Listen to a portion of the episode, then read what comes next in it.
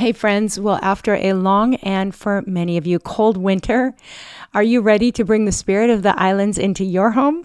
Look no further than Home Threads, where comfort meets coastal living. At HomeThreads.com, you can discover a collection inspired by the tranquility of the beach. From breezy linens to stylish coastal decor, they've got everything you need to turn your home into a seaside retreat, and always at the best value. If you haven't been to the Home Threads website yet, you have to go check it out. See their beautiful bedding, everything they have for your kitchen, lighting, workspace, and a gift guide, which has something for everyone on your list. I'm thinking ahead to Mother's Day, Father's Day, anniversaries, birthdays, and more. So visit homethreads.com/Monica and get a code for 15% off your first order. Because whether you're on the islands or dreaming of the sea, Home Threads brings the beach to you. Home Threads, love where you live. Christian Parenting.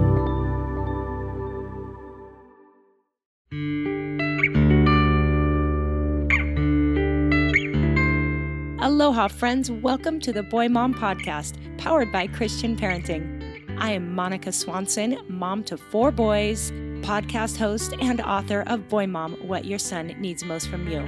Here on the podcast, it's my goal to bring you practical advice and biblical wisdom for raising boys in this sometimes crazy world.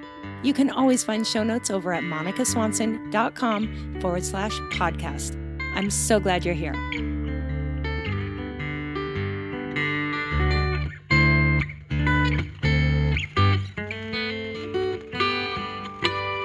Aloha, friends, and Merry Christmas week to all of you. We are on the countdown, just a couple days left before Christmas, and I hope you're having a magical week. If you're catching this later, I hope your Christmas was wonderful and that you are enjoying all the good of the season.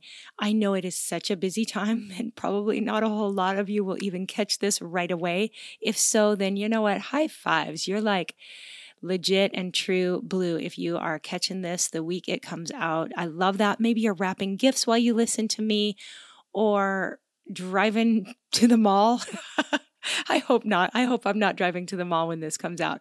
But what I thought I would do today is really just send a quick greeting and tell you how much I love and appreciate all of you. And I'm also going to share a liturgical Christmas season prayer. Now, I don't do a lot of liturgical things. My church doesn't use a lot of liturgy, but I did grow up going to a Lutheran church. And this fall, I was given the gift of a book called Every Moment Holy. Don't know if you've heard of that, but it is really special, and I've grown to love it. It has liturgical prayers for all kinds of things. It has, I mean, some of them make me laugh a little. It has prayers for the washing of windows, for home repairs, for fiction writers, for the planting of flowers, for those gathered on the eve of a wedding. And so it just has all these crazy categories. And there's some really, really sweet ones. So I will link to this book in the show notes, and I think it's worth getting. I think it's a really neat one to have for families and friends when you gather, or even for your own quiet moments. I just think it's great. So I'm going to read to you a liturgy to mark the start of the Christmas season. It's actually just an Advent liturgy, but I think it is especially perfect for these days leading up to Christmas. So this is how it goes.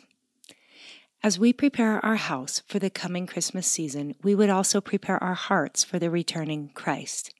You came once for your people, O Lord, and you will come for us again. Though there was no room at the inn to receive you upon your first arrival, we would prepare you room here in our hearts and here in our home, Lord Christ. As we decorate and celebrate, we do so to mark the memory of your redemptive movement into our broken world, O God. Our glittering ornaments and Christmas trees, our festive carols, our sumptuous feasts, by these small tokens we affirm that something amazing has happened in time and space, that God on a particular night, in a particular place, so many years ago was born to us, an infant king, our Prince of Peace. Our wreaths and ribbons and colored lights, our giving of gifts, our parties with friends, these have never been ends in themselves. They are but small ways in which we repeat the sounding joy first proclaimed by angels in the skies near Bethlehem. In view of such great tidings of love announced to us, and to all people, how can we not be moved to praise and celebration in this Christmas season? As we decorate our tree and we feast and laugh and sing together, we are rehearsing our coming joy. We are making ready to receive the one who has already with open arms received us. We would prepare you room here in our hearts and here in our home, Lord Christ. Now we celebrate your first coming, Emmanuel, even as we long for your return. O Prince of Peace, our elder brother, return soon. We miss you so. Amen. So that is from Every Moment Holy, Volume 1, Pocket Edition. And again, I'll link to that book of liturgies. It might be something you would enjoy in the new year. As you go through all of the daily things, there's a prayer for just about everything. All right, friends. So my college boys are home. My parents are in town. We've got waves on the North Shore. We are busy just being together as a family. And I just want to encourage you as you have these last final days. I know from plenty of Christmases before how easy it is to get carried away with all the stuff and the stress and the baking and the people you feel like you always remember somebody you should have had something for. Well, this is the time to put it all aside and say, let's let be whatever hasn't been done. Let's finish what we need to, but truly let's take in every moment and enjoy the people in front of us, some quiet moments with the Lord to sit and sip something warm and look at the lights and just think of the gift of Christ, our King, and just thank him and be more present maybe than you've been before in these last few days. So I appreciate all of you being a part of this podcast community.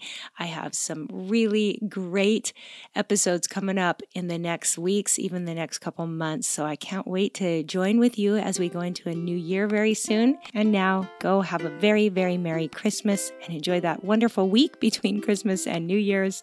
I will look forward to seeing you again next week. And until then, Mele Kalikimaka and Aloha.